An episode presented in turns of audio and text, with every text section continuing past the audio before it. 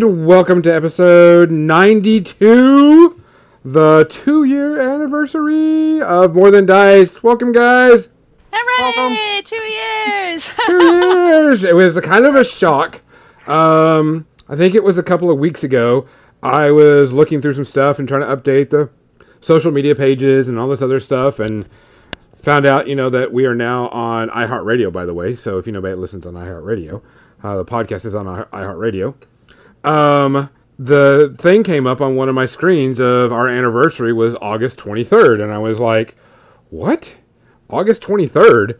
And how long? And it says two years ago. And I was like, what? So I went and did some searching and was looking at all of our videos and, you know, back when we were like really, really, really horrible. You know, like, Gonzo, turn on the lights. Okay, I'll turn on the lights. Shit. Um, and all the other stuff because by no means are we professional. But it was uh, it was quite interesting to see that we've been doing this for two years. So um, happy anniversary, guys! Yeah, happy anniversary. I think that's it's that's actually pretty damn cool. Um, but um, we got to do all of our thank yous. First things first, we want to thank everybody that listens, our listeners, our watchers, our patron subscribers, our Or lurkers. Our, our lurkers. uh, everybody that you know subscribes to us on Twitch, that subscribe to us on Patreon. You help keep the lights on. You help help everything go. Uh, sponsors that help us. Uh, if you don't know, you're probably going to see it scroll by pretty soon. That um, you know, Muse on Minis has provided us with a discount code for you. That if you want to buy anything from them, just use the tag more than dice, all in one word, and you'll get 10% off your order. Um, we also want to thank uh, Tectonic Craft Studios, our buddy Dan.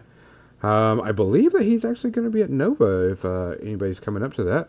You will be at Nova. Tectonic Craft Studio will be at Nova Open. Um, and then Mechanica Studios for providing us some cool stuff and selling some of our products.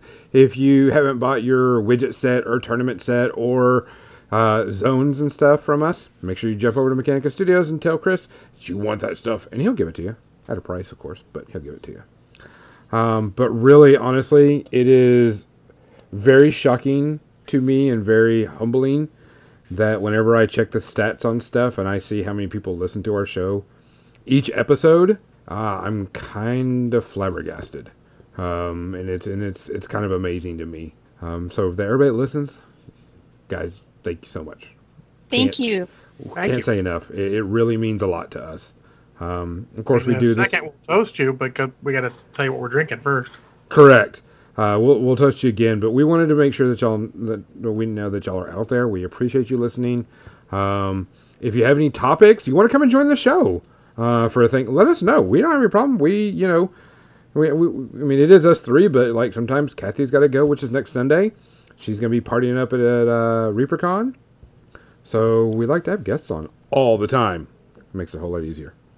So, Kathy, what you Also, drinking? ton- oh, I, sorry. I just want to do a special thanks for the people who are in the chat, whether it's on the podcast on Sunday nights or whether it's on John's stream on Facebook yes. or whether it's on my weekly stream when I'm painting during the week, um, because that really, really makes it more entertaining for us. Like we're not just talking to ourselves.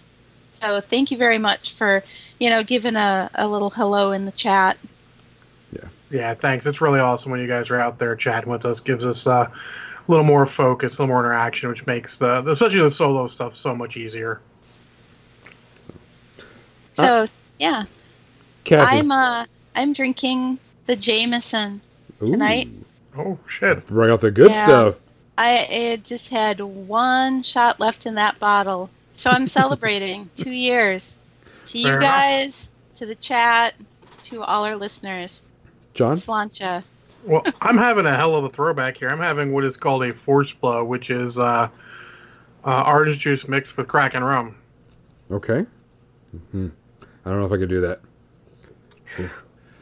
Um, I broke out the good stuff too, Kathy.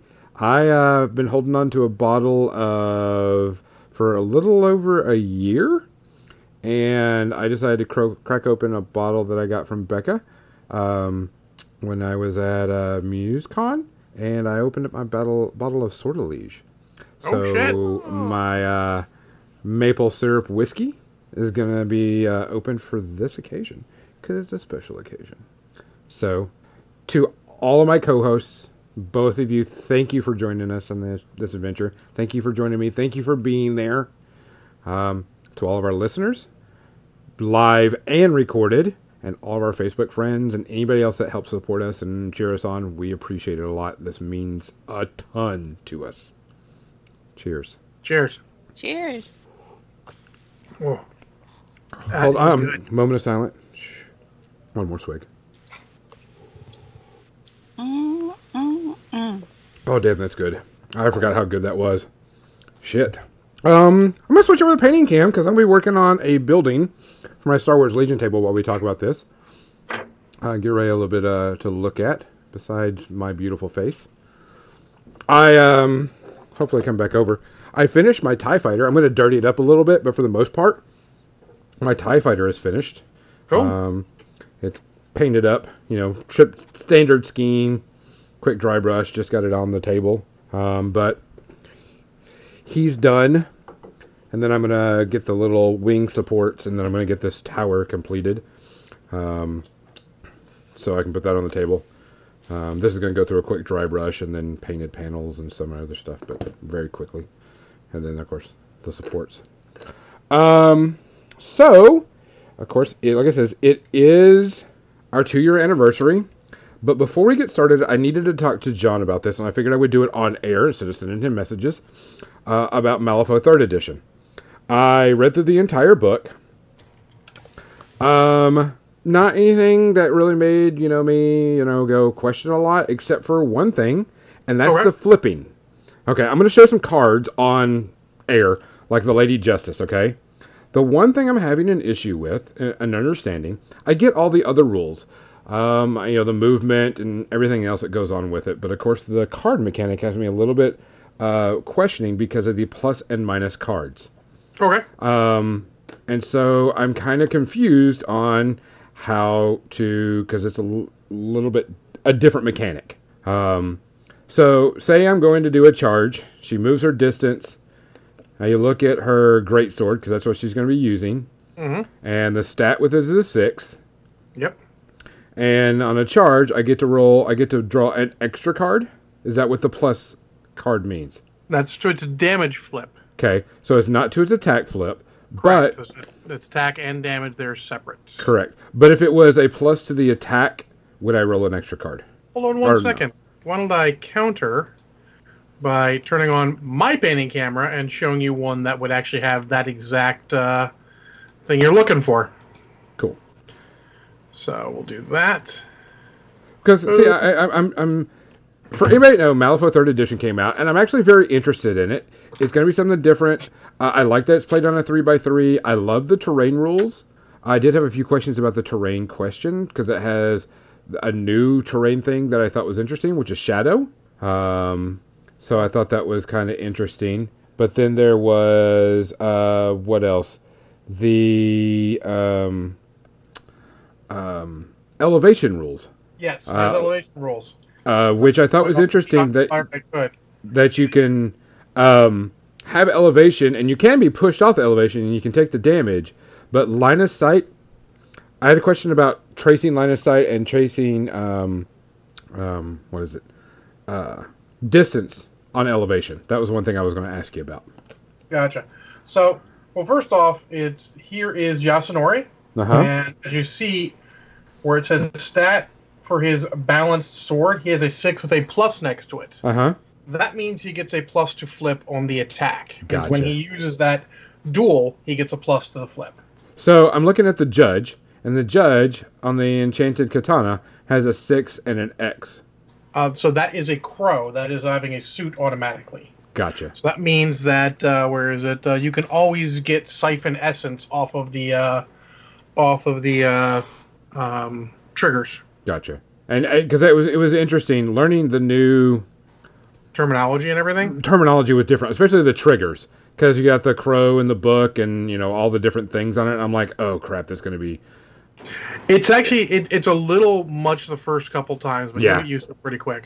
well. I mean, the rules seemed pretty simple. I didn't see anything that was outrageous. I had a question about elevation. So, say someone's sitting on a level three elevation, and Yep. I'm going to shoot them. Okay, I need to count the distance to them. Do I need to count the distance up also? No, we don't actually use up elevation at all. Okay. It's just just horizontal elevation. Okay, uh, because I know that when you're p- get pushed off of it, because I had an example, when you're pushed off the elevation, you fall. Um, You take the fall damage because of the elevation on that. Um, I thought shadow was an interesting, or is it no, not shadow? Uh, Probably the shadow of the terrain, because that's actually Yes. what causes stuff that you're used to easy in other games like cover and cover. Correct. I thought that was an interesting take on it. Uh, I I read over some. I read over the entire rule book. Uh, I like everything going. I like the soul stone, so you can pass your turn to your opponent. So you could Oh, with probably, the, uh, with pass token, yeah. yeah, with pass token. I thought that was an interesting concept. Um, I mean, it's it's just sort of a physical way of showing off what you can do in Legion. 'Cause Yeah. in Legion, if your opponent has more units left than you, you can just pass till it's even number of units. yeah. This Um, gives you a token because some of the other characters uh, do things with pass tokens. Uh, I don't have. I turned my camera off, and I'm not going to turn it back on quite yet. But uh, the whole new box I got of uh, the basic of the geishas and all, they all have an ability called um, that. Basically, it's called leverage, where they get extra pass tokens, and they can use a pass token to get a plus to any duel. So there's a lot of cool stuff there with that. They they uh, they they a lot of those tokens and all. It seems like oh, it's simple. Why did they make it so complicated? There's probably another function in some other crew you haven't seen that does something with them. Yeah. Well, I mean, I, I, I haven't delved a lot into what the cards, you know, the models do. I've mostly delved into what the game does. But mm-hmm. I did take a quick look at some of this stuff, and I was like, holy shit. You're right. Lady Justice, she has 16 points her cost, but she's a fucking beat stick. She is. I mean, I haven't played since the beginning of second edition, but I do remember that about her. That was the that was the first crew that I played was her and the Marshals. The scary thing is she's not even like the best beat stick. She's really good. She's a much more versatile beat stick than others, but Jesus, wait till you meet Misaki and freaking um Mhm. and the giant demon bitch whose name I forget because Lilith's larger sister. Well- the Ten Thunders were brand new when I kind of stopped playing. Well, I mean, I'm looking at this, and because I mean, I, I I got all the cards down: the defense three, willpower four, movement four, size two. You know, I got all that. That was no problem. It's all the special abilities. Like every one of these characters are hard to wound. So I'm like, well, shit, you're Yep. gonna it's gonna take a while to wound them, mm-hmm. and I'm like, all right, that's that's cool, that's fine. I ain't got a problem with that. I understand it's part of what they what they are. Mm-hmm. And then like, oh, healing. Um, one thing I did like, and I can't remember the name of the ability, but it's the little nuclear bomb, the blast. the blast, um, and uh, the way th- auras and pulses and other things do. I was really really happy with that because like the one they did with the chain lightning, where you throw it out. But it doesn't say when you throw it out that it has to be completely within. It just says it has to be in. So And then- very few things are completely within. They but they do use completely within or within, much like uh, War Machine of Hordes does. Yes. It's like within three inches or completely within three inches. Yeah, and there's very few things that are completely within. There's very very few. Yeah. Um, but I thought it was I thought it was neat uh, the way that um, spells per se are done, where they got where like if you get so many successes, it goes up and it stretches out or whatever. Oh yeah, when you get more uh, more suits for a trigger, you might do more interesting things. Yes. Yeah. I thought that was interesting. Um, and the reason why I'm asking this and talking about this is not only because I read all the rules and I know John's like he's a god with this. Uh, I don't know about that. I still find things in the rules that I wasn't.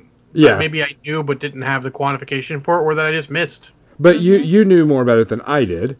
Um, this is one of my games that I and hopefully uh, that fixed it. I don't know what it is. They did do an update to um, um, Streamlabs, Streamlabs, sorry. OBS, and uh, Skype, which is never good when both of them get updated at the same time. yep. Plus that huge Windows update that was a, oh, a couple weeks ago that really screwed with my machine. Yep. Well, not as bad as some people's machines. All right. So let's go back to let's just go straight to us. You don't need to watch anything else. No. Make sure there's nothing else going on. Um, but uh, going back, hopefully that fixed it, guys. We one of the things that we are going, or I should say, I am looking to get, is a new computer for the stream because this is getting an old machine, and uh, you know, we just want to make sure it's better. It's cranky, cranky and old, Yes. and the gremlins are in it. Yep. So hopefully everybody can see and hear us. I show that we're live. Oh, we're looks back. We're, we're down to five people. Mm, looks good. Die-hard fans. Our diehard fans. So Oh, you, For oh my God! Really, Banian? I don't see any video. Slightly So- jelly. No, I see video. Video. We're good. We're good. Okay. I don't see chat. Chat's not showing up. I see chat. I see chat. Too oh, much Yeah, it's not because I've been. I just typed something in just now, and it's not on there. So All right. Well, Streamlabs is being. a douchey douche. Let me see if I can fix that real quick. Well, we'll try and add it in when we can, guys. Uh, I answered uh, Legionnaire's question, question about Ramos and uh, and Nicodem. Uh, basically, uh, they're imprisoned and or dead, respectively, in the story, so they carried it through to the game. Uh, we're just trying to be what sort of Legend of the Five Rings was to card games back in the day, and have their story and any of their events they run or anything like that carry through to the game, which is very cool. You know, I mean, Yeah, I mean, I can understand it in that respect where there's a story arc to the overall game from one season to the next season, sort of. I mean, they don't call them seasons in that game, but maybe they sh- should start. No, I mean they, they don't update that often. It's when they do, they get a new book out. They want to make sure they can update and have it, you know, carry through. Yeah. Um, I do feel sorry. There was a young lady who was playing down at uh, the other store, Third Eye Games, and she only had two masters. She just started, and it was Tara and Nicodem. Nicodem is now dead and only usable as a dead man's hand caster, and Tara is no longer played in Resurrectionist, which is the faction she was playing. oh, that sucks. So there's a handful of people who got really hit hard, but other than that, most of them uh, is most of them are fine. Uh, so Legionnaires, there's a new master coming out, Von Schott or something like that, Von Schtook. I think I'm mixing my names with uh, Mel Mel Brooks movies. Uh, well, uh, that's never a bad thing. Here, I've got it somewhere here. Von Schtook is actually his name. He is sort of like the university professor, the uh, University of Transmortis. So he comes into the game, unlike a lot of masters. He's already got a whole bunch of people he can add to the add to his crew because he's got uh, Maybe the everyone who's Transmortis, which is uh, like uh, there was the Transmortis Adventure box that had uh, four undeads: the student of Sinew, the student of Steel, the student of Viscera, and then also the Valedictorian. They're all usable. I'd like to be a student of Viscera. Yeah, they were pretty mean. I actually bought that box because uh, back before they changed it, uh, Tara's totem, Karina, could hunt, summon them, so I like to have them on hand. And then um, Anna Lovelace, who has the big cy- the big weird dress, is also part of that, which I own most of them because they were cool. So it's very interesting the way they went to keywords. It makes the game very interesting to uh, make lists for. Well, I went and because I was talking to a couple people that did play it at once, and my local store guy, and he was like, "They just did a good cleanup. Mhm. They that's pretty much what it was, a good cleanup. they dropped a ton of conditions they didn't need. They clarified when all the conditions end. Um, like they used to have defensive and uh, focused for offense and or defense. They just made it focused work both ways, which is a super easy cleanup. They did a lot of cleanup on that, and I would say one of my surprises is just how well this edition change went. Because honestly, when they said they were changing editions, oh, some people, people were, went into beta, and everyone else just disappeared. yeah, And then when the beta was done they put the stuff out, they cannot keep that shit in stock. It is flying off the shelves, which is a good problem to have for a for a, for a game company. yeah. That's good. I'm glad. Though honestly, having that little down period's not good either. Uh, so yeah, Legionnaires, uh, not so much on the Death Marshals for Tara. Sorry, I have one also. Doesn't do me any good anymore. So, but th- the reason why I brought this up is not only because of the stream and I had questions, and I knew John would be awesome with it. It's because this is one of the new games that I'm like, Mhm. one of my you know hot things for you know in the past two years. Um, I was really impressed with it. It looks like a lot of fun. I like the way it's done. I like everything about it. Looking forward to playing it. Hopefully, I can get some good games in and play a bunch of games with it because I like the now thing of doing everything on a three by three is very tempting to me now. Mm-hmm. Very, Yeah, very oh, you tempting get to me. spoiled to the for the small footprint of uh, Yes. a skirmish game. You Yes. can do a little more with it. Yeah, I mean it's a little easier to play with. And oh, we terrain is a lot in easier. Our, in our living room. Yeah. And you're getting into it much earlier. Like Malifaux, you were fighting basically on turn one. You're maybe not doing full on hand to hand, but Yeah, you are skirmishing on turn one. yeah. I mean, because there's a lot of things that are going, uh, you know, the three by three, uh, which is another thing that I'm super, super excited about and want to play more than anything is Marvel Crisis Protocol. Yeah. oh, I'm Um, looking forward to that in in November. yeah, Well, hopefully November. hopefully. Yeah, hopefully November. Yeah, I mean, I, yeah, we're all looking forward to that. That's There, going to be nobody's good. officially said it's going to be November, but that's I think what they're shooting for. Yeah, Yeah, I imagine they do have some some licensing stuff to keep track of and make just make sure distributing's work because also uh, as plastic models they're going to be coming from China and that's going to become Mhm. problematic. Yeah that's going to be something of a conundrum. yeah, But it's going to be interesting. Uh, we'll see how that ends up playing out. Um, because that, that's another GW, one. You're going to be in good shape. but that's another game that I was that, that you know I've read all the rules, seen some of the stats. I like the way it's going. I like it because it's on a three by three. Terrain is effective. You know, blah blah blah. It's got a lot of stuff going. And that's another one of my top picks for you know for us in the last two years is you know that game those two games. Um, I we haven't had a lot of pickup of Conquest because the game still is not out. Um, I'm the only one that's got a set because of the guys that sent us a set. Thank you very much. Seems like uh, Locally, we Yeah. got it locally. I So I think haven't you and More Than Dice have been, you know, really hyping that. So Yeah, and, and it's a good game. There's nothing wrong with it. It's just we don't have anything local yet. Nothing's it's- come up.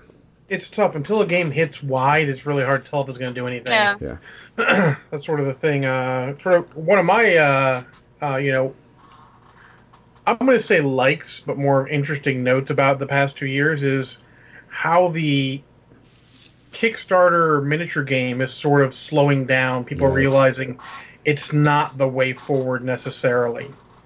That they're they're getting a lot more of their their their stuff together, realizing what they have to do for it, and uh, and being a little more smart with how they release stuff. yeah. Because I mean, another one that I was thinking about that was a, a, a big shocker to me um, this year, and it was just in the past year, was I was so down on it and didn't care for it, didn't buy into the Kickstarter because we know it's CMON. Uh, was a Song of Ice and Fire, but the Oh, game yeah. is legit good. It is. It, and and, it, and it's surprising because I was like, "Oh crap, this is just another money grab." Money well, grab. and it's it's not just uh, cool mini or not. It's uh, Everybody, it's Dark Sword. yeah, Dark Sword Miniatures has had the big hand in getting this made. Not uh, and CMON is just the vehicle yes. to make it happen. Which, but I mean, that thing was a shocker to me. I was like, "Shit, this game's actually really, really good. It's got a lot of good things to it." Yeah, I'm a little worried because it, it did have that same Kickstarter problem that we used to have, like the original release of Relic Knights problems, where people who got the Kickstarter got so much stuff so cheap that there was no point in stores carrying it because everyone had every, all the things. But uh, I'm glad that it seems like it's starting to pick up now. It's got releases that are not from the Kickstarter, and people are starting to get into it. There's tons of people in Song of Ice and Fire Facebook groups that are clamoring for the new releases Oh, yeah. because they don't have all the stuff already. Yeah, and they and they and they and they're like, "We want it now. Give it to us now," because they you know they have the distribution issue since they switched over to Asmodee. Um, there's been dis and it's not distribution issues; it's just doing new distribution stuff. Mhm. Um, so it's just switching over to that. But I mean, it's a super solid game. It's a lot of fun. Um, the little tactics boards that myself and Captain Mizzy uh, built, someone just um, posted on the Song of Ice and Fire board that they printed it out and they thought it was one of the best things that they have ever had for the game. And if you don't have it, you need to get it. And everybody's like, "So how can I buy this? Because I don't have a 3D printer." And I'm like, um, I'll talk This to is you how later. businesses get started. But I mean, it was something that needed to happen. So I mean, it was really good. Uh, you know, I'm sure Captain Mizzy will tell you, you know, the struggles we went through on that to get it working. But you know, it it, it, it was needed. But I mean, that game. I mean, that, that's one of my surprises this year. Was that? Um, Kathy, did you have any big surprises or like? I mean, it could be miniature wises too. I mean, it doesn't have to be games. But anything that's happened in the last two years that you're just like, holy crap, this was awesome and cool. My uh my well my big thing you've heard me talking about it is Champions. I jumped on that at Gen Con and it is a great card game. It has a solid, fun, unique mechanic for a card game. But this small indie company does not know what they're doing with marketing. So they they cannot break into the US uh you know game store market. They can't figure out how to how to market their organized play stuff. And uh and so the game is just kind of unfortunately you know losing you know all the all the people that i knew that started out playing it after gen con um are are playing other things now. They're like i can't i can't do this. They they playfusion started uh started offering cash prizes for tournaments and after the first cash prize tournament happened they decided to yank cash prizing and announced it like the day after the first cash prize tournament Oh man. and uh I mean, their timing on all this stuff is atrocious. The way in which they announce their changes is atrocious. Uh, it's it's really kind of sad to see because and all these people that have left are like, but I love the game. They're like, I love the way it plays. That's really Uh, strange because GW's big thing uh, back when I worked for them was we only work with the best. GW, you they, they have. Oh, you know what they're doing nowadays. They're they're licensing things to anybody who Yeah, will give them money for that. license. Uh, I mean, yeah, you do have to discuss your your creative uh, aspects of the game with them, like the lore and the artwork and everything. But I mean, aside from that, you know, these people are getting GW's approval for the stuff they're doing, but they just can't seem to they can't seem to get a foothold like in the US market, which is I mean, it's tough it's because if you're not market. magic, you really got to be something Awesome. special to get in or something nostalgic. You, you got to have a hook. Well, they're they and they thought they had the hook with uh, Games Workshop, Age of Sigmar. Uh, all the card art is amazing. the The lore stuff is is fun. The mechanics of the game are solid. Uh, everybody loved that they had this thing where you could scan your physical cards and use them in the digital app. And the more physical cards you had scanned into the app, you would actually get more gold when you're playing games hmm so that you could then use that gold to buy digital boosters or craft you know cards or whatever. And uh and they just they they cannot seem to uh to Yeah, make get it work.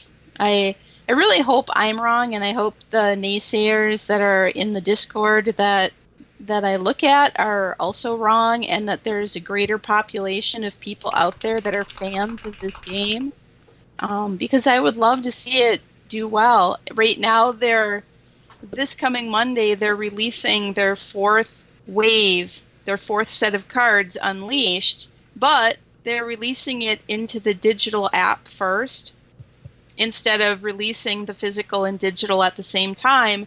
They're releasing it into digital only first, and nobody knows when the uh, the physical cards are going to be released. They haven't set a date for that yet. Yeah, it's So a little there's all disappointing these how that hasn't worked out as well as it could have. It seemed Yeah, like after the initial Gen Con, it was gonna it was gonna go gangbusters, and then it just sort of slowly walked off a cliff. yeah. nobody, you, there, there's nobody I could find. A, I'm, I live in a city of like nine nine million people, and there is nobody I could find a game with. Of course, I can't find a game of anything with people because I live too far away from the game stores. but I get to play online because the digital the app is amazing. It's it's fun. It's Would- not it's not I mean it's a it's a poor substitute for being face to face with somebody, but at least you get to play and it's a fun game. Yeah. Yeah. It's better than just playing one of those mindless, you know, puzzle games on your on your phone. Oh god, yes. Uh, one of my surprises was the Transformers TCG, since we're talking about card games, and just how enjoyable that's been. You know, when uh, Bowie told me about it, and I was like, yeah, you know, sure, I'll tell you what, I'll, I'll, I'll put a little bucks in it and see if we can have some fun with it. And then it's just been really fun. Been enjoying the crap out of it. Um, it's got a solid base. It's got a lot of people doing a lot of good stuff on, you know, Facebook, on YouTube, whatever. Um, obviously, it tickles that nostalgia bug for a lot of us who like Transformers and such and uh, we're just really uh, impressed how fun it's been. I hope it keeps going. I mean, Hasbro. Luckily, there's no licensing issues like uh, like uh, Champions, where you know Jimmy could go like, "You're not doing a good enough job. We're going to pull the license and go something else."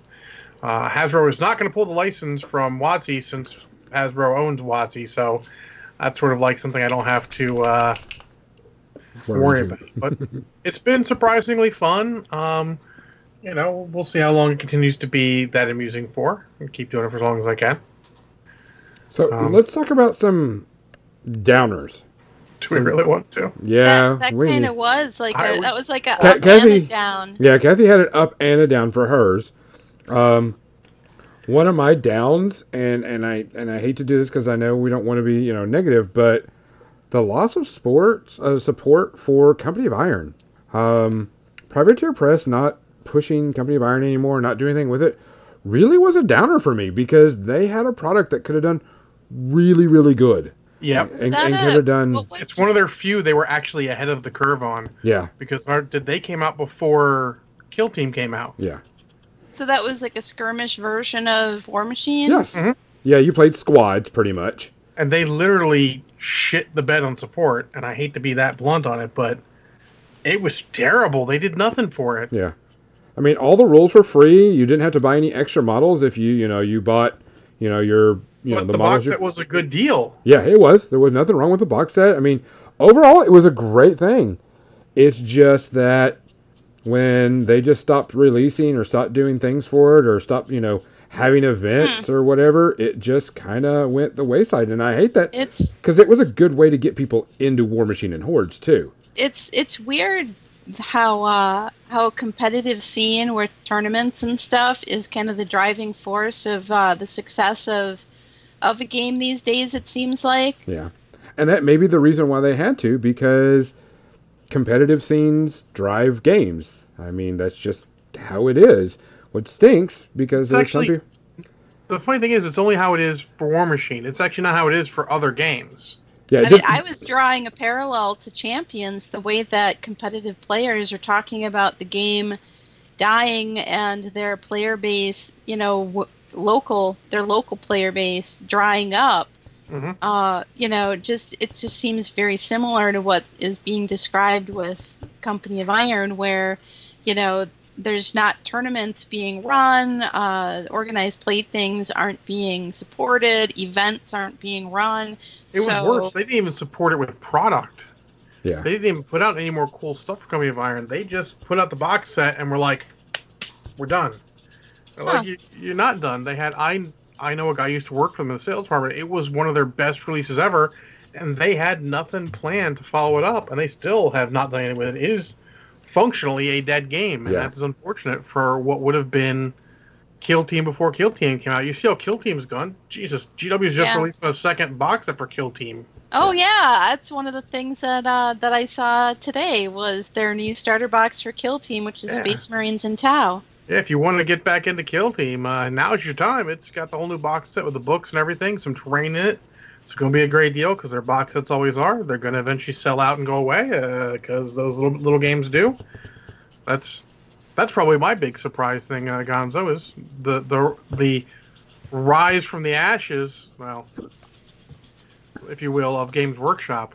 Over the last two years, yeah, that's Yeah, really like, been a, uh, a big turnaround. Yes. Yeah. More like the tales of my demise may have been slightly exaggerated. Yeah. Yeah, because Well, it used to be that you know you looked at GW and goes, those guys don't give a fucking shit about anybody. They don't care. It's, yeah. Yep. To wow, these guys are actually listening and doing things and are part Yeah, of the I mean, community now.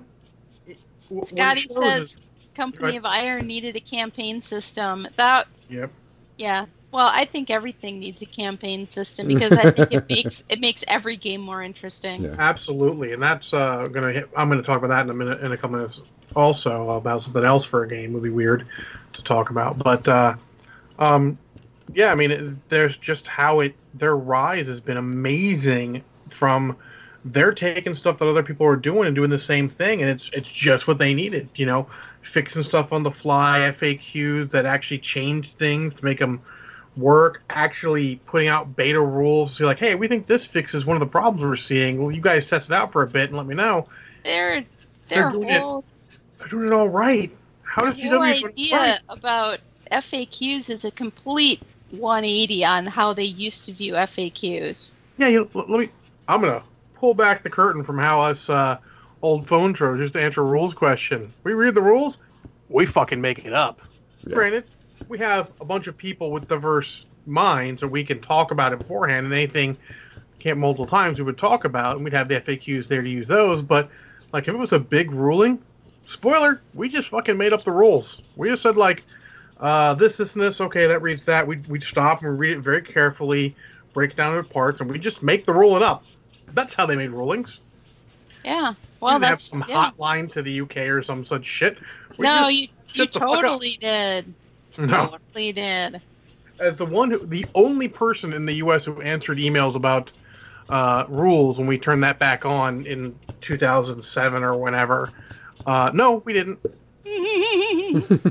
But now they're just doing it all right. It's great. Yeah, it's they've- good they've see a done- doing it all right, and everyone can learn from that because they're the big dog, and everyone will learn from that. Yeah. But not everyone is somehow.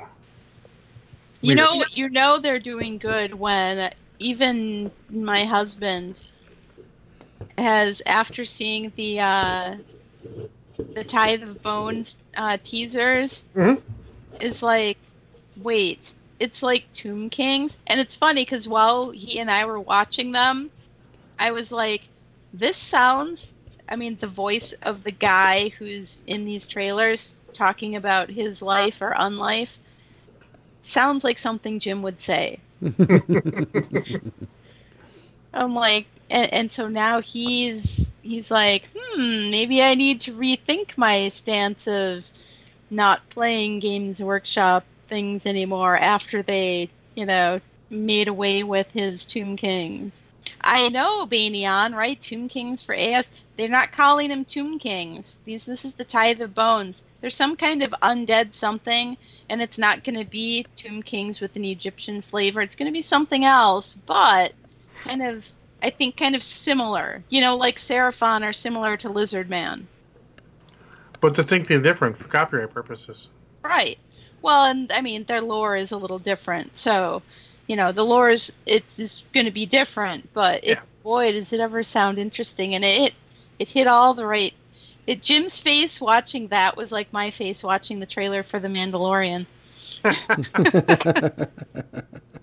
Uh, but yeah, they're doing such a good job. And then uh, on campaigns, before I forget, um, I was actually a little disappointed at how the Malifaux uh, second edition, back when that was still a thing, how their campaigns never really panned out. We never really got a chance to play them. They had a good system, but just ended up not being able to make it pan out, which is unfortunate. Sometimes you just have to make up your own campaign. Yep.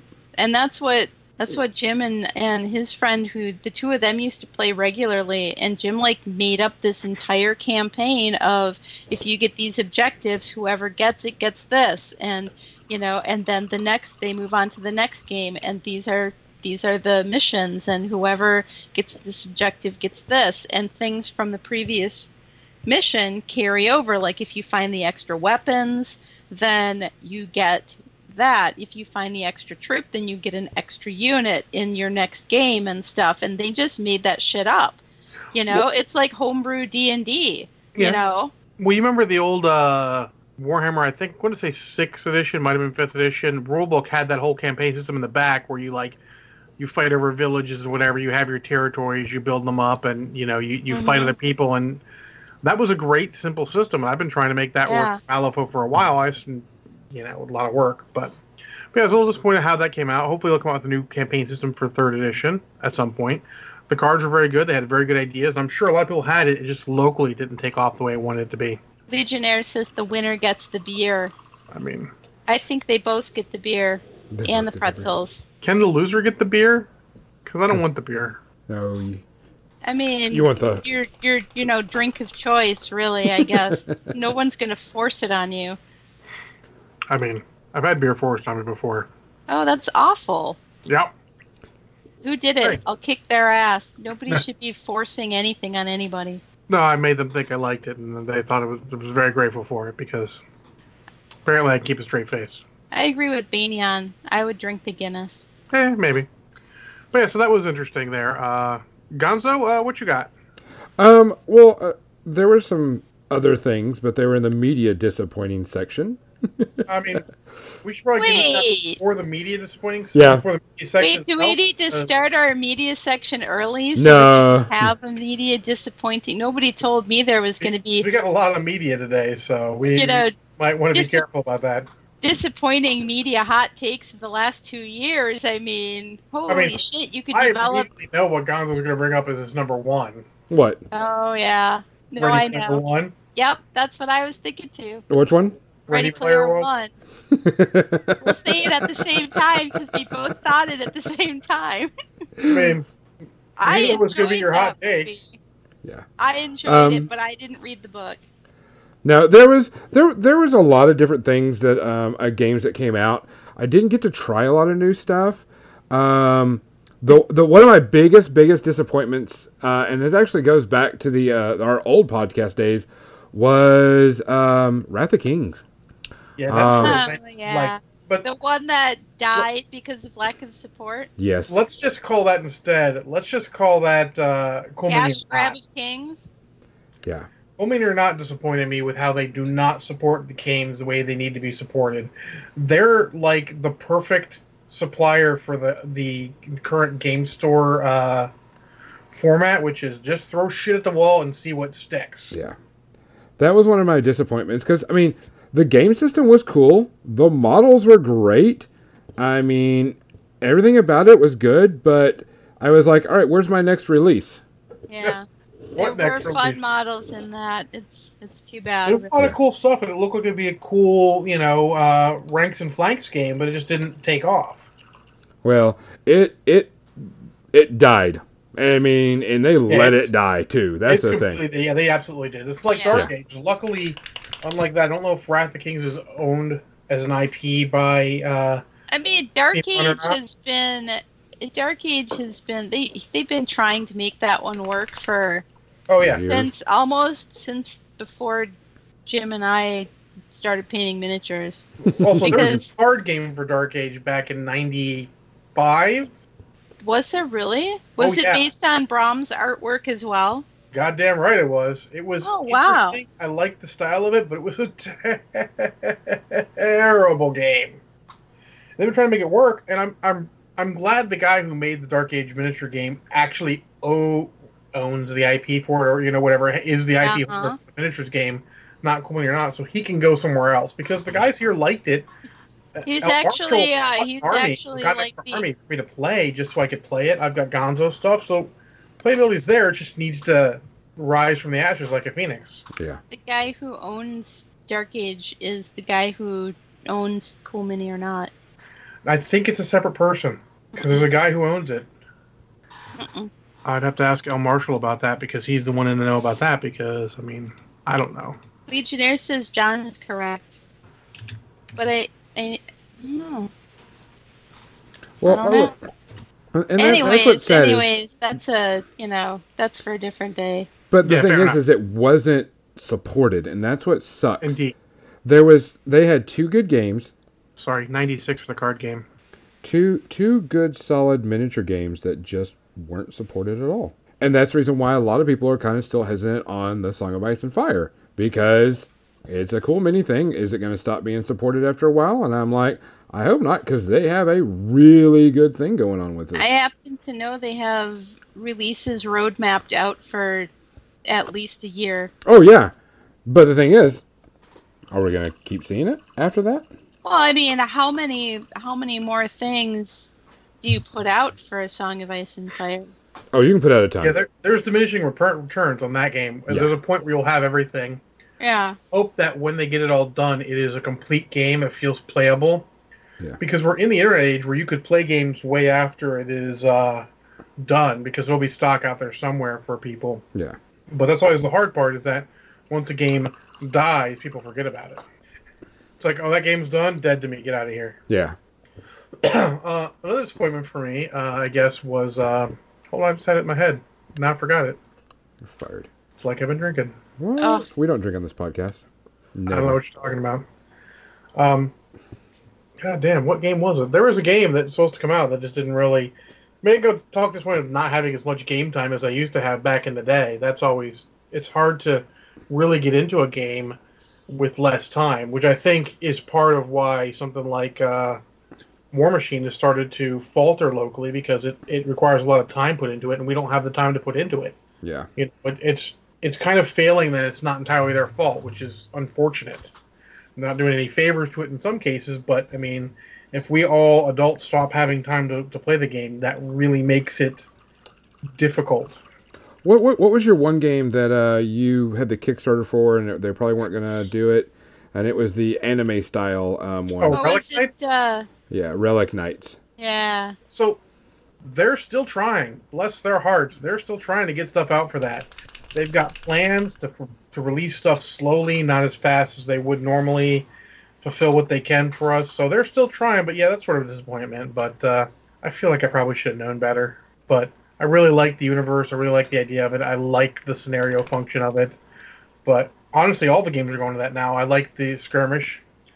That's a big disappointment. Is how even though I got back into 40k and Age of Sigmar a little bit, how they're sort of falling by the wayside because the skirmish games are rising again, and they just have better game systems, better scenario play. They're just better in general. It's just so much easier to design a game around. Oh, it only takes 40 minutes to play. It takes less than an hour to play, or maybe an hour. Like I'm not worried if about it's the time. Guild Ball more- or something. Maybe it's a.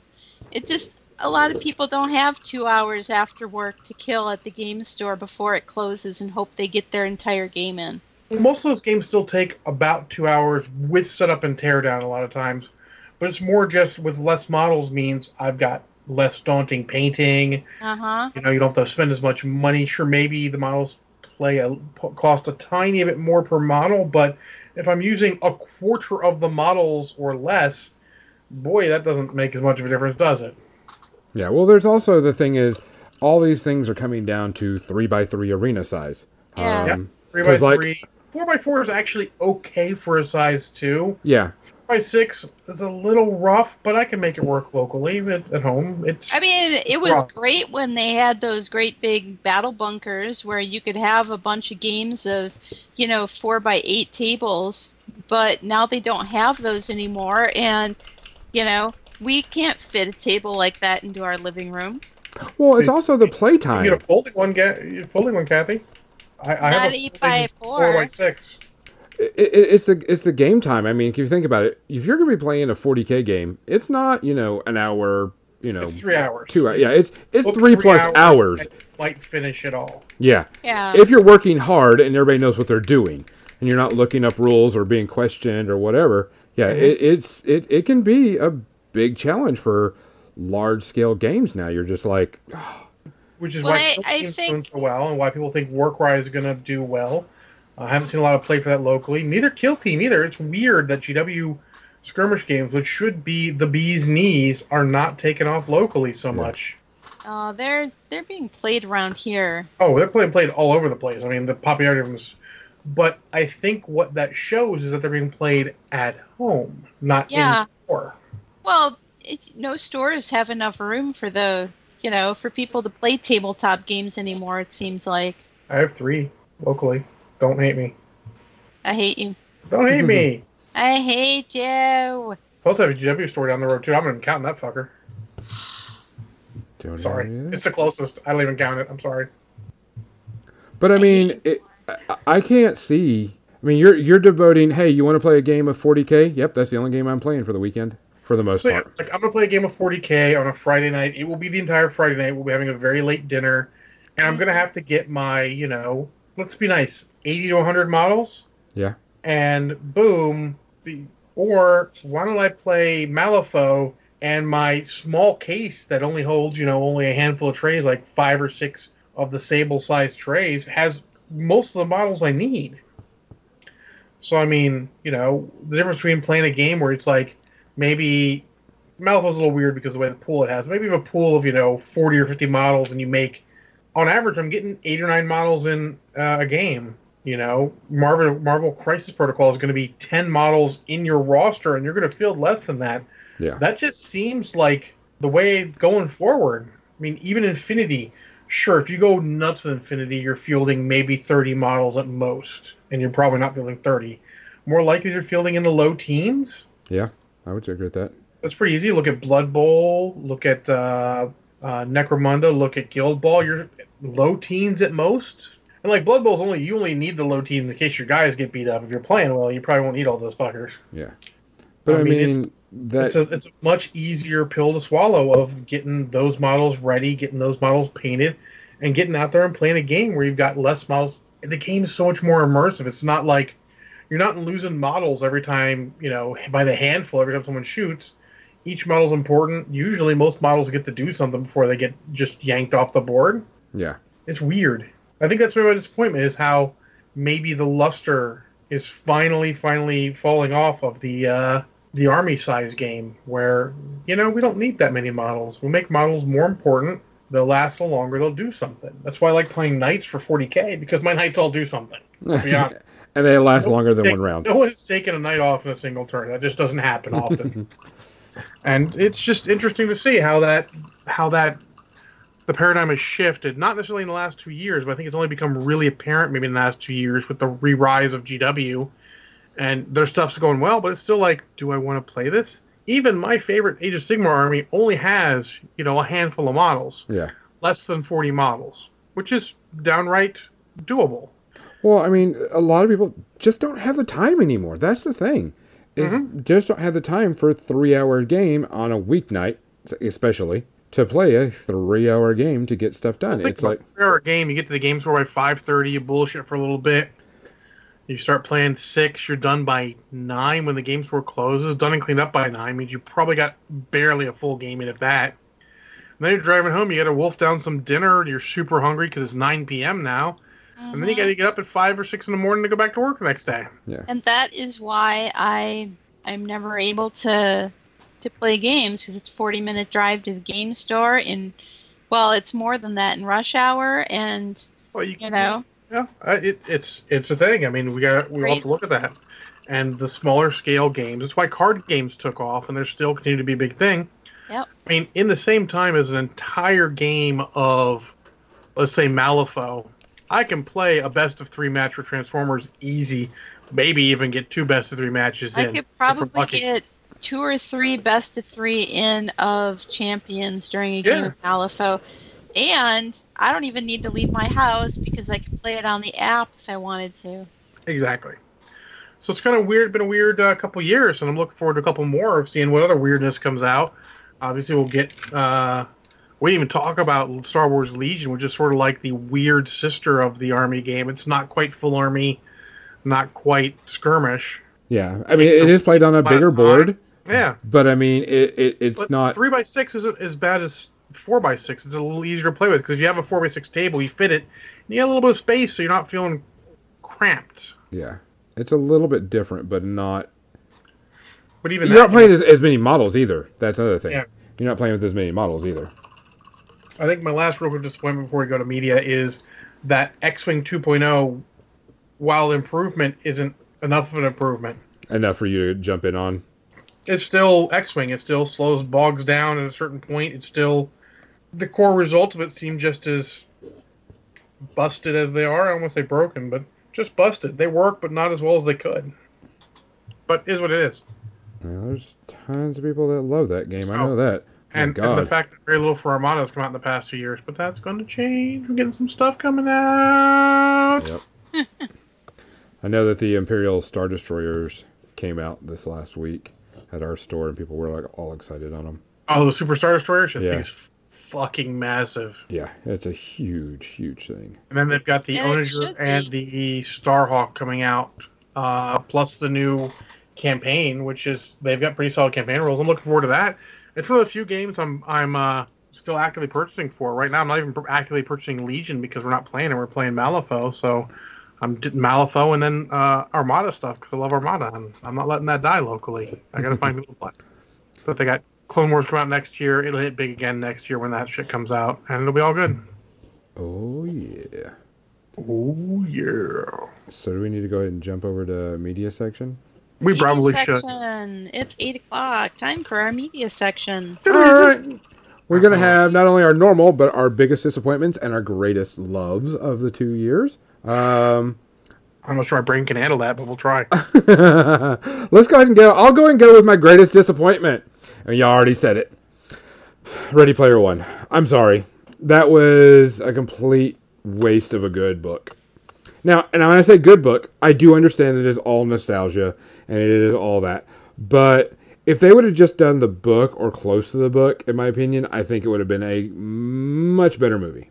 This is why I don't read the book before I see the movie. Correct. Yeah, we, we we it's a, it's a stated fact. We both disagree with you. We Yeah. thought it was a perfectly fine movie, and I and we both agree this is probably a Gonzo problem, not necessarily a movie problem. But that's fair. That's sort it's of the way it because. I, I I knew the book and the movie didn't go with the book.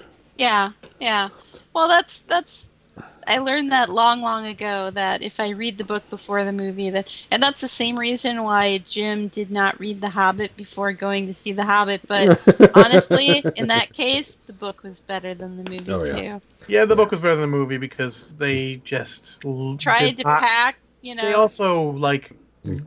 Forgot what they learned making Lord of the Rings. yeah, That they tried last to battle pack five minutes been- of a show into three hours. Yeah, if if it had been if that last battle scene had been mostly uh, practical rather than CGI, it would have been much better. But it just was not as exciting. We already like we were burnt out on that. We didn't need to see that. It could have been background material. Just like we've seen Yeah. the Pelennor Fields and the Battle of uh, Helm's Deep. It was not going to impress us. No, no, they they messed up on that.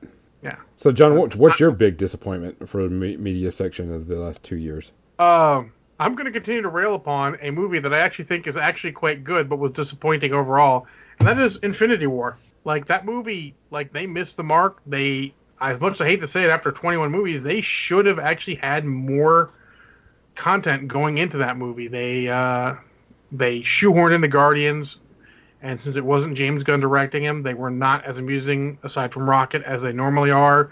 They're actually downright annoying. Uh, several scenes were not earned in any way, shape, or form in that movie, and it was not. It did not live up to the hype. That being said, this is a one and a half space opera movie. It's not like it's a bad movie. It's still a good movie, but it was the most disappointed I felt watching a movie. Most disappointing of, of course, all the Marvel movies, because we all know the most disappointing movie of all time is. Hold on, I'm thinking. Uh, Ant Man. I don't know. I don't know. I think Infinity War. No, the most disappointing movie of all time. Come on. Oh, Star Wars Episode One: The Phantom Menace. Yeah, sorry. Took a second for it to poke through the alcohol there. That was disappointing.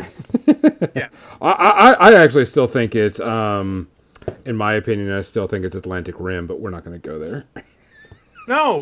No, no, we all had no. Hopes and expectations. to. I was We had hopes and expectations for that- for Phantom Menace. We're like, ooh, they're making a new Star Wars movie after how many years was it since Return of the Jedi? And we were all excited. And then And we watched it and they gave us Jar Jar Binks. Yeah, I mean, I don't. I don't want to say I hate it because I went out and going, okay, that was cool, but the, it's the more you watch, it doesn't hold up like the like the classics do. Correct. It doesn't. Kathy, do you have any major disappointments media wise? no. Excellent. That's good. So, Uh, Gonzo, what's your greatest? Uh, you know, uh, what what over what, what was great in the past two years, media wise? uh, that I really, really uh, uh, appreciate and love Into the Spider Verse, man. When I saw the first trailer for that came out, you know, and it was like, ooh, that's cool, new Spider Man. Okay, cartoon. And then when I watched it, I went, oh shit, this is insanely good. Yeah, that that that was my greatest happy and I was really really enthused by it. I think it's one of the greatest Spider-Man movies we've ever seen. Um, it of course Miles has always been one of my favorite alternate Spider-Men. So, you know, uh, maybe a little biased on this, but it was solid. Um, I can't praise enough. I've got, you know, t-shirts, I've got, you know, the movie, you know, so on and so forth. So yeah, this is one of my greatest. I, I would say that was one of the, my best ones so far. Out of everything that I've seen this year in the last two years, that was like one of my greatest. Oh my God, this turned out to be better than what it was. You know what? I'm I'm rethinking my stance on on you know poor poor movies. Uh, I think my The Force Awakens was disappointing, and and uh, we watched it, and Jim called it the search for Geritol. that was that was a disappointment to me. Yeah, I can see that. John, uh, I'm not going to steal yours because honestly, thinking about it, that would probably be number one. But number two is Endgame because yeah, you cannot ever. How many times a movie actually lived up to all of the hype like that? Like, and my disappointments with Infinity War, like all the scenes that they redid, like they go after Solstenstein, they earned it in that movie, and it made you show just diametrically how opposed they are of how much better it was in Endgame than that. And it had all the moments. It was awesome. Fuck and yes. Yeah, Endgame's right up there. It, but it's one of two movies in my in my memory that has absolutely 100% lived up to the hype. Maybe 3 because Avengers, the first Avengers lived up to all the hype. Endgame lived up to all the hype. And actually honestly, I feel like um, The Force Awakens lived up to all the hype. Was super fun. I went to that movie going fuck and yes. so uh, Kathy? I'm just lucky when I can see a movie at all. But I I really enjoyed Endgame a lot too, and uh, I also like. There's a lot of people that didn't like the new Hellboy, but I enjoyed it. I haven't had a chance to see it yet. I'm, it's on my list, but I haven't had a chance to see it yet. Yeah, with the reviews, I'm waiting for it to be free. Yeah, kind of here too, but we'll have to wait and see. Um, so we want to do some reviews of just normal things that we've seen recently. Well, yeah, I mean, I got three movies. All right, well, let's see. Uh, my first one let me go to my list. Um, I watched. Um, He's the, going to the list. Oh, I always make a list so I don't forget. See, I'm one of those people that come prepared for a podcast. See, I, I really should be. I should be making a list. I forgot what I reviewed last week. I had to listen to the podcast uh, bit to reviewed last week. Um, so I watched the entire season of Mindhunter, season two. Oh, you did. Yes. I haven't had a um, chance. So, I really like stuff. When a movie or show makes me stop doing something while I'm doing it, like you know, like it says, I'm always doing something when I watch TV because it usually doesn't captivate me enough, or I can just listen to it and be okay with it. Mindhunter makes me stop because this show is so fucked up, um, and it's fucked up in all the right right ways. There's not like a huge amount of blood and guts and any of that stuff, but it's the social, the mental, the screwed up nature of stuff. Um, as everybody knows, Mindhunters is a uh, it was written as a book, uh, turned into a movie about the FBI made their behavioral unit um, type thing. Uh, to figure out about serial killers, which is a cool thing because watching this, they go back and start saying things that you're like, what? That was considered a mental defect back then? And you're just like, no, that's just like something natural. Like panic attacks. They're like, oh, you're completely a worthless piece of human because you had a panic attack. And I'm like, you know, it, it just kind of took me back for a minute.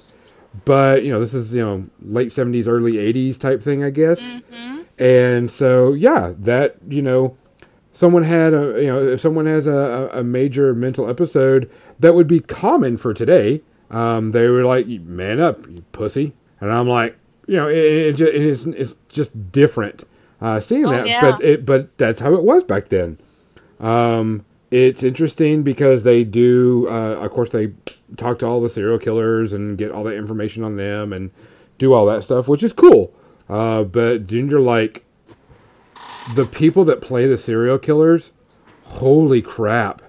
They did such a good job, not only with makeup, but with acting too. Um, because I went and looked at the real life pictures of the certain actors, the, the, the uh, serial killers with their counterpart, and that's when people had said that the actor and the serial killer they look so much like them that it's very uncanny, um, and acting the way they act and stuff. So it was really interesting to see that. Um, it is pretty disturbing uh, because this isn't fake serial killers or you know, you know Hannibal Lecter. This is things that actually happened um, for the most part, and so it's kind of like fuck. Um, but I gotta give it zero space herpes because it was still solid good. I can't wait for season three, um, and I'm sure it's gonna get renewed for a season three. Um, season three looks even like it's gonna be even crazier uh, because they actually lead up to season three through the whole thing. Um, but yeah, this is super super solid. I can't wait to see um, season three. So zero space herpes for me for Mind Hunters. Fair enough. John, what's yours? Well, I've got three, and two of them are have three actors in common. Okay. I know it's rare you find movies with three actors in common, but it is what it is. Uh, the first one in order is Showdown in Little Tokyo, which is a 1991 action movie starring Dolph Lundgren and Brandon Lee, Oh wow. along with Cary-Hiroyuki Tagawa and Tia Carrere. And basically, um, you know, Dolph Lundgren is the the typical American cop who uh, knows Japanese culture because he was raised in Japan. His father was military. His father was killed by the Yakuza, so he has a grudge, of course, because he saw the tattoo. And then uh, Brandon Lee is playing a Japanese American who knows nothing of that except martial arts because of his mother and is, you know, just a cop. But that's not really important to it. The whole story actually is based around around uh, Dolph Lundgren's character and his sort of recurring vendetta against the Yakuza since they show up and they're starting to move their drugs. And it's a fun action romp. Uh, Dolph Lundgren is not as good of a lead as Brandon Lee would be. Uh, we'll you'll see that later when I talk about that second movie. Um, but it is enjoyable. They have good chemistry together. It is probably one of Dolph Lundgren's best as far as um, overall quality. He's very personable. He's very enjoyable. You see why he became a movie star in this movie because he he can sort of be a quasi leading man. Um, it's a bit too 80s. and I might say it's 80s AF as point, as it's a little rapey at points, which is unfortunate because the 90s were a little, oh, sorry, 90s were a little rapey and it's kind of bad. And it's very that whole Japanese invading America sort of uh, theme from the 90s. But it is still pretty enjoyable, a bit over the top, but uh, a fun action romp. I give it about, I give it two, two space herpes. It is a good action movie, but the downsides just sort of leave a bad taste in your mouth because they would really, really not be acceptable in today's uh, Oh yeah. in today's movies at all. Uh, and uh, if you're wondering who the other two uh, actors uh, who are in common with the next movie are, they are Al Leong, who plays that Chinese henchman or Asian henchman you see in every fucking movie. um, and then there's another one I'm trying to remember. It's uh, he's he's barely in the second movie, but I noticed him. He plays a sort of uh, torturer in this. He was also in Big Trouble in Little China, just like Al Leong was. And it is really, really kind of funny how those guys get around. But uh, that is the first movie. Uh, enjoyable. Give it a ch- watch if you get a chance. Just be aware there's two points that are a little rapey, and it's not. It's not okay anymore. I'm sorry. Yeah. Not sorry. Kathy, do you have anything? No, I don't. No. No. None this week. No, mostly. Uh, well, I uh, Diablo season 18 came out Friday night, so Awesome. That's that's what I've been doing. Playing on the PC, right? Yeah. Okay. Um, I'll go with mine. I started a series and I couldn't even finish it. Couldn't get past much of the first episode. I Oh kept- shit. Um, I'm going to try it again at a later time when maybe I have a little bit more, you know, in my head and I can do that. Um, but I tried to watch the um, TV series on Netflix called Nightfall. Um, Nightfall is about the Crusaders um, and them getting the Holy Grail out and, you know, that type of thing. And um, yeah, this, this shit was bad. just the first episode, I really couldn't even get through the first episode. It was so bad. Um, they show the knights in their helmets, and instead of like showing, you know, like a close up through the eye slits or something, they have a camera inside the helmet. You know, like a, an outside camera inside the helmet, really close to their face. So you see like the left side of their face or the right side of their face and the helmet as they're speaking through it. And it's just Yeah, like filmed really That's weird. not really bueno. That's no bueno. Yeah, it was really it was like a face cam inside their helmet. Um, Huh. but it cracked me up because I'm sitting watching. I'm like, okay, give give give it a chance, Gonzo. Give it a chance, and I will give it a little bit more chance when I have a little bit more time, or you know, I care to think about that. Um, but there's a guy uh, they're moving through, and this guy's running. He's like, I'm gonna get there. I'm gonna make it, and he gets shot in the knee, and instantly I think of Skyrim. Um, about you know he used to be an adventurer, but he got shot in the arrow, shot in the knee Took with an arrow and I was like, oh shit. And then just the acting and the sword fighting and the combat was just really bad. And like, oh, this knight's gonna stop saving the, you know, stop him taking the Holy Grail outside of the castle and into safety to help a guy that's got a log on his leg, while forty thousand other people are fighting around him. I'm just like, this is bad. So I didn't give it through the first episode at all. I just turned it off. So that one's a wash. Maybe I'll torture myself later, but for right now, I'm just not gonna No. do it. Five space herpes. yeah, it was just like no, not gonna do it. I think it's got Can't an do it. incomplete score, Kathy. Yeah, it's got the incomplete Reached score. Atlantic Rim uh, level. Three, I ain't doing shit with that again. so, uh, John, what's your next one? My second one is uh, Rapid Fire, which is Brandon Lee's first feature film, really. There's like Laser Mission or whatever that he did, a low budget thing, but that doesn't really count. This is his first major, uh, first of two, unfortunately, uh, major uh, releases of him as leading man. And it is way better than an action movie from the 90s should ever be. uh, he's a lead. He's basically just a college student, a. Uh, um, just an art student, and his father was in the military, and he was at Tiananmen Square, which is a subtext in the movie. It's sort of how he gets into it. You know, a woman lures him there to talk about it and make the money, but the guy funding it is actually works for the one of the main bad guys. Uh, so he gets uh, he sees him get assassinated, and then of course the Fed want him to uh, testify, and it goes from there. And basically, it's just after that, it's just you know a bunch of uh, witness protection, sort of getting effed over by the feds or whoever type of uh, action movie. But it's very well put together. Uh, it's 92 now. Um, he's the main, uh, with Powers Boothe being the uh, the other main uh, antagonist. Uh, Nick Mancuso and another uh, Tzi Ma being the main bad guys, and it follows the three act structure really standard, where he's going after, and Nick Mancuso's the guy he saw doing it, and he has a whole big thing of him trying to get him out of the way. Nick Mancuso trying to get him out of the way, so he's not indicted for fucking murder because he witnessed him. And then after they're done, they realize at the end of the second act that oh, they have to go take out the main bad guy who Nick Mancuso was trying to move in on. Um, the story's not amazing; it's solid, but the action scenes are very well done for an early '90s movie. They don't cut too much. Uh, when they do, it's for usually for dramatic or cool effect. Um, obviously, Brandon Lee's got his chops in martial arts. He knows what he's doing, and it shows it off. It's almost like a darker, less funny Jackie Chan movie because there's occasions where he uses props to good effect. Um, his charisma shines through. He's enjoyable. Powers Boothe is chewing scenery like you have to in a uh, action movie. Uh, Banyan came in halfway through and like Powers Boothe and Nick Mancuso are both chewing scenery because you have to in an action movie. If you don't, you're sort of you're sort of forgettable. Or they're just chewing the scenery, having a great time, and it's just a good, fun action movie romp. Pretty standard. Has a standard 90 sex scene.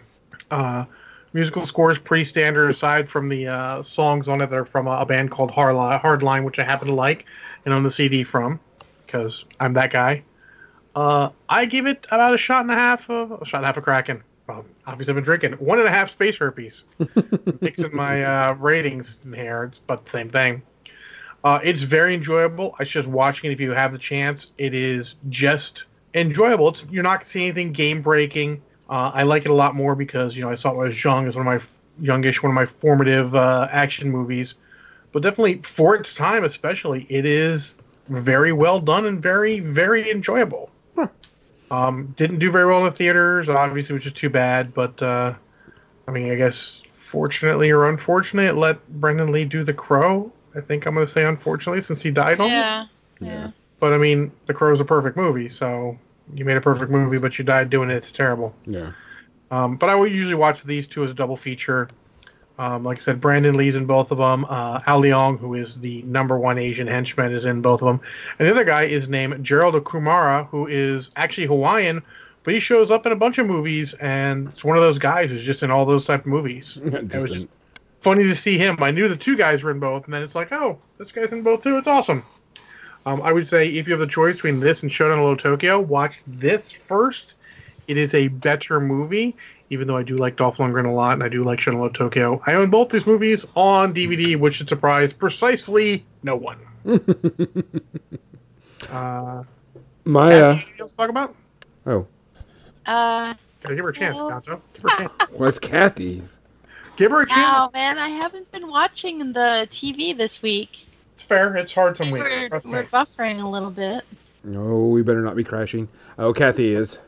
Kathy's got some video issues because her Skype is messed up. Ruh-roh. Yeah, mine does that a little bit once in a while. It's Yeah. weird. Okay. Then big up. Then uh, big up. Yeah. My Skype didn't update, uh, and uh, so I'll have to take a look at that after. Yeah. Uh, my um, my last one is I watched season two because season three I guess came out just came out and I was like crap I haven't watched season two of it. Uh, Thirteen Reasons Why. Um, of course, this is based off the book, the teenage show. Oh, Uh, is this the suicide one? Yes, this is the one about Teen Sue that the book was. Now, 13 Reasons Why season 1 was a great show.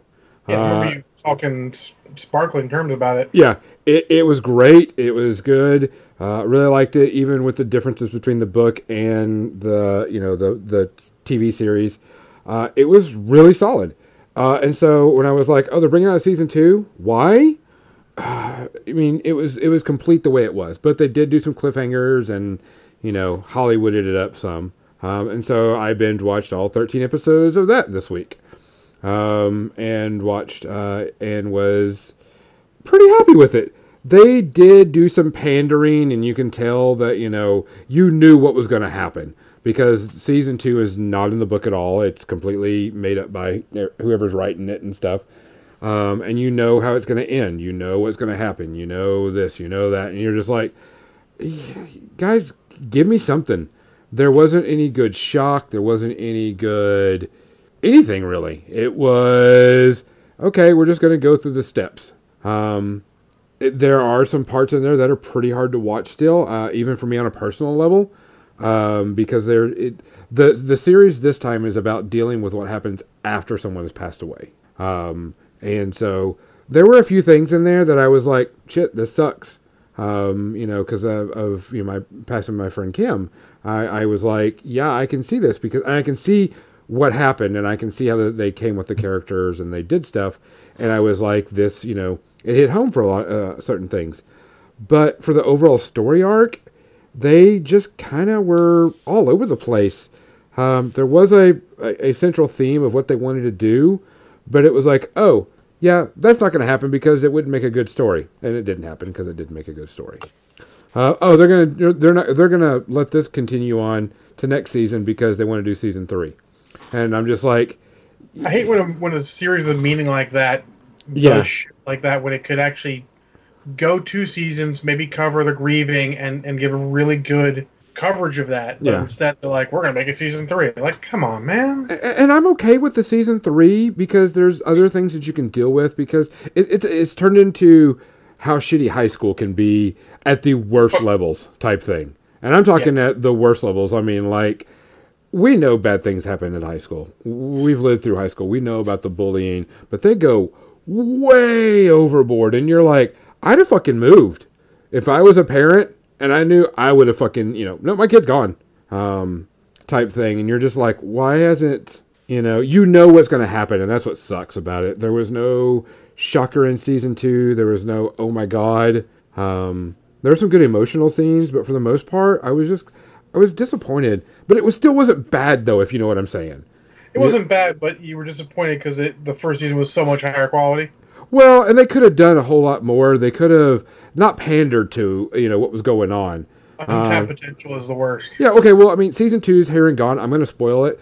There's a kid that gets bullied, um, and they, you know, he gets the raw end of the deal, and they send him away to a program that helps him out. He comes back, and they bully him again um, for being, you know, for narking on, you know, what happened within the program because it made people lose, you know, like scholarships and maybe we'll lose, you know, games and all this other stuff.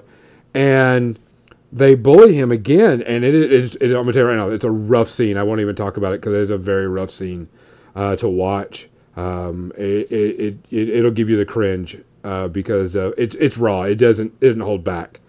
Uh, but he finally has enough, and he pulls up a whole bunch of guns and AR-15, and he starts marching up to the school, and I'm just like, shit, and it, that hits home to me um, because I'm a teacher, and it doesn't happen. He gets stopped by one guy and this one guy stops him and tries to talk him down. And the guy's got an AR-15 pointed at his chest, and he's supposed to be this guy that can talk down a kid that's got an AR-15. And then all of a sudden, the this Mustang pulls up and says, "Hey, you need to get in this car so we can take you away before the cops come and get you." And I'm like, "What? What? What? Yo, the cops need to come and get this kid. He's about to shoot up an entire school, but they want to save him because he's having a mental breakdown." I'm like, "That's bullshit." I'm sorry. So here's an unpopular opinion the cops are going to take him away, but they're going to make sure he gets the help he needs. Yeah. That is actually part of what they do. But it, it was just like, that wouldn't, no. It, no. And it felt like a major letdown. Yeah. As, as much as I hate to say it, it would have been a better thing if he went in there and did something than what they did right there because it would have been more truthful, more realistic. Even if it's a sad thing to say, and I hate this with, you know with all my fiber of being of that happening, but it is not realistic enough to make me go, yeah, they could have. No, this this kid was for what happened to this kid. Yeah, you're you know you're just like, mm, yeah, this this is not good. But it was very much a pandering and very much just shit that would never have happened no matter what. So, sure. but I mean, it, it, it was still good. I still liked it. I'm going to watch season three um, because I'm interested enough and stuff. But uh, I hope they do end it soon because there's only so much fucked up high school shit that you can do to one school before everybody moves. So um, I give it like two space harpies because of the. It sounded like stupid... a two because it's yeah. sort of just shy of jump the shark. Yeah, it, it, it, was very close to jumping the shark, but I, I liked it. I, I it, it had some good stuff, especially dealing with what happens after someone leaves your life. That was the that was the very good part of it um, that Which I really liked. Because there's there's no roadmap for that, and kids no. A for that if it happens. No, and that's the thing is you don't see that because usually in TV, usually in shows, someone dies, the show's over. Yeah, you don't you don't get to see the aftermath, which yeah. is where you really need the help. Yeah. So I mean that was pretty cool, but yeah. overall that was mine. John, what's your last one? Last one is I watched Life After Flash, which is sort of a quasi biography on uh, Sam J. Jones and quasi a uh, uh, piece on the Flash Gordon movie. Oh, it's man. mostly focused on Sam Jones because mm-hmm. he's sort of the focal point of that, but it has good interviews with everyone else. Um, it was a very good watch if you love the Flash Gordon movie like I do, or if you like it. I was just watching it. It's on Amazon Prime for free. It was very enjoyable hour and a half to see what he's done with his life. He's very I want people to watch this because he's very understanding. He's very he's got a good understanding of himself and where he made mistakes. Mm-hmm. Know, he doesn't blame anyone else for the problems he has anymore. He says this was me making mistakes, listening to people I shouldn't have listened to, and all that sort of thing. And it's a very good thing for people to see because I find being critical of oneself, people are either completely off the chain or they take the entire wrong view of what happened. Uh, yeah, Comics excited buddy. Life After Flash. It was good. Uh, I did enjoy it. It uh, it's good to hear them take on everything. Again, like I said, a little focused on Sam Jones, but uh, it's got a wide variety of the of the cast back. Um, it doesn't have um, Timothy Dalton, but I mean, they, of all of them, he's probably the biggest star. Mm-hmm. You know, Brian Blessed's in it. Uh, Melody Anderson. They don't have Dino De Laurentiis because he's dead, of course. They have his wife. A lot of people there. A lot of talk about how how this in Hollywood affected Flash about Sam J. Jones's life in Hollywood and everything. It just a very enjoyable watch uh, from beginning to end. I uh, I like the heck out of it. Um, I think it's good to watch. I would love for anyone who wants to be an actor to watch it because it'll it'll show you a little bit of the dark side there, um, and how you can resurgence and and you know, it's also a perfect example as much as I'm not religious myself of how religion helped him get his life together to a point. They don't go fully into it, but they sort of show how he started showing up at stuff and how that helped him, you know, meet a group that would help him get his life together. It was great. That's what it's for. Um, I'm going to give it zero space herpes because it was good. There's not really any fault in it. Um, it's short enough. It shows enough of him, how he is, and what he's done with his life since, and uh, sort of uh, bits about the movie and why things went the way they did. Uh, the most funny would be Topol, who played uh, uh, Dr. Zarkov. Uh, when they asked him when was the last time he saw the movie, he said like 35 years ago when it was released. and what he um, and it ends with them sh- telling everyone telling what they do now. Yeah. If they're not still actors, you know, like Peter Peter Wyngarde, who played Klytus, and all those people were still actors. But the rest of them, they say like what they're doing now. Topol's doing some good things, you know, and what they want to do is it was it was a very well crafted documentary. Cool. Um, cool. I know we're a little bit over, guys, uh, but we want to add one last thing, and we have to talk about is Disney Plus and the one trailer that came out today. Uh, uh, first thing before we get to Mandalorian, Disney Plus is coming out November twelfth. Uh, with a bunch of new shows, and then some of the new shows that everybody's looking forward to. One is The Mandalorian, and two is there's going to be a Obi Wan Kenobi TV series with Ewan McGregor. Uh, and I'm all for either one of those. I'm all for everything, but they are doing it a bit different. They are not releasing all the episodes at once. They're releasing one episode a week, like a standard Which- TV show. which is a good way of doing it. Yeah, I think it, they'll get more people. Um, Yeah.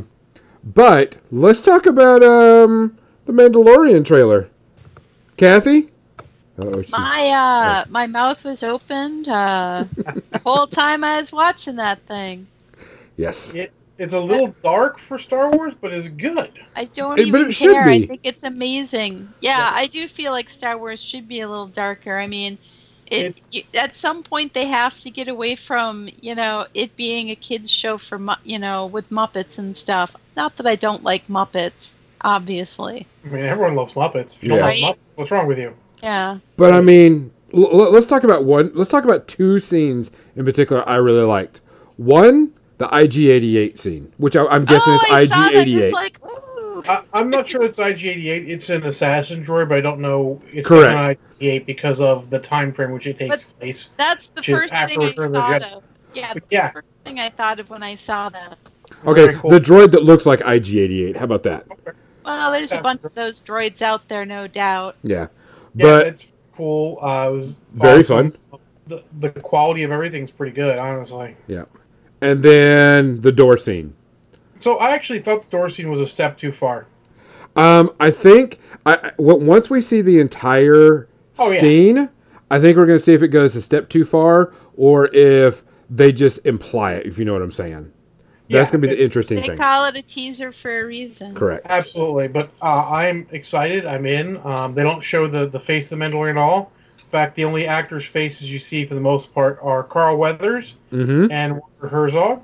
Uh, if you don't know who Werner Herzog is, he's actually a good director and he's been in some movies here or there when they need someone with a particular look. He's a great old man. He has a very distinctive voice. Yes. When I heard the voice, I was like, I think I know who that is. Yeah. Someone on Facebook goes, "Is that Werner Herzog?" I'm like, "Let me check." Yep, that's Werner Herzog. But yeah, I uh, I watched it and I actually watched it like three times because I was like, "Fuck yes." Yeah, if you thought Oh. you weren't getting the Disney Plus service, you're wrong. Yeah. You're Disney Plus service because aside from that, they have so much original programming. It's stupid. Yeah. There are like four or five Marvel series Moon Knight. coming out there, plus uh, the last season of Clone Wars. They'll have all that stuff when they take it away from Netflix. I mean, it's one of the few streaming services that can come out, and I really want to see it again because if you look, they show everything you get. They have National Geographic as part of Disney Plus. That's going to be a service worth it. I don't know what they're going to charge in after the initial, because I know the first year is going to be cheapo because they want to get people in. But I mean, they could honestly double their price. They could go to fifteen dollars a month, and it'd be worth thinking about for the content they're looking at providing. It'd be worth thinking about. Yeah, I mean, not only for the Star Wars stuff, but we got the Marvel stuff coming out for it. Like I said, Yeah. they're doing a She Hulk, a Moon Knight um, for them. I mean, there's just the, uh, I think I don't remember if I think the uh, Falcon and the Winter Soldier Yep. is one, Hawkeye is one, uh, Wanda and the Vision. Mhm. I mean, geez, they- they're just putting it all in. And if the quality is remotely as good as the quality of the teaser for Mandalorian, they're just they're just writing money. bring it. They're like, no, no, we're not going to compete with you guys because we're doing almost entirely exclusive new content in our stuff, and we're still going to get the money. Yeah, and what what's funny is their package for it is pretty damn good. Um, you got all the Disney Marvel. amazingly priced. Yeah, because you get ESPN if you're a sports guy, but you also get Hulu with it too. Which, Yeah. I, I, but I mean, there's some stuff that's on Hulu that I'd like to see that I can't. You get Hulu with Disney Plus. Yes. Yeah, they own a good portion of it or something like that. I, I- Yeah. I have no desire to get Hulu with it. I would rather them just give me their stuff. And I mean, I, if I remember correctly, their initial price is like eight dollars a month or something stupid like that. And fuck yes, eight dollars a month. Yeah, I, I'll have three less monsters during the month, and I will pay for this easily. But I mean, overall, a couple days. I, I, I, I, at first I was like, I don't care to watch all the Disney stuff again. I, I, I, I. I, I didn't. Well, I mean, the Disney movies. If it, if it was just Disney Plus, where it was just Disney movies and Disney TV show from the Disney Channel type stuff, I would have been like, eh. And then like, oh, maybe original program. But then they show and they say all the stuff they're doing, like the She-Hulk and Moon Knight and the Mandalorian, and I'm like, uh, yes, please. Last I'm season of all in on. They'll have all the old season of Clone Wars eventually. They'll have Agents of Shield. They're going to have enough material to make it worth worth your subscription. Oh yeah, I Easily. am so in on this. And I Uh. love weekly. uh, It sounds like dirty pool, but as someone who doesn't generally just power through things, the weekly release of things means it's sort of like a replacement for cable for me, where I can watch something weekly and not feel like I have to go and get caught up immediately, so some fool on the internet doesn't spoil it for me and I have to go find them and murder. them. Gotcha. Which I thought was interesting that they did that because, of course, pretty much everybody else just releases the Well- whole thing and goes with it. The Grand Tour on Amazon Prime releases weekly. Yes. Yeah, there there's very few of the pay services that do a weekly type thing, but I think that's actually good for them. They'll get people Yeah. to stick around longer. Plus, it also helps because it doesn't. I mean, we have a problem as a culture of just go, go, go, go, go. Okay, I'm done. I'm tired. I need to stop. We need to pace ourselves better. I- I'm all in. I don't know about y'all, but I'm all Oh, in. I, I was all in as soon as they mentioned it. I mean, it's my fucking childhood. Star Wars and Marvel Comics. Oh yeah. Childhood. Yep. So guys, uh, thank you for joining us for our two week, our two year uh, anniversary. Two week Or two anniversary. week anniversary. No, we just got up with uh, John the Return, but uh, no, it's two year. two you year. Um, we appreciate y'all showing up and listening to us every week. Um, pretty much um, it is uh, a lot of fun. Um, we hope you come back for more. We have got more stuff planned, more things to do. Um, to more than dice. I'm John. Gonzo.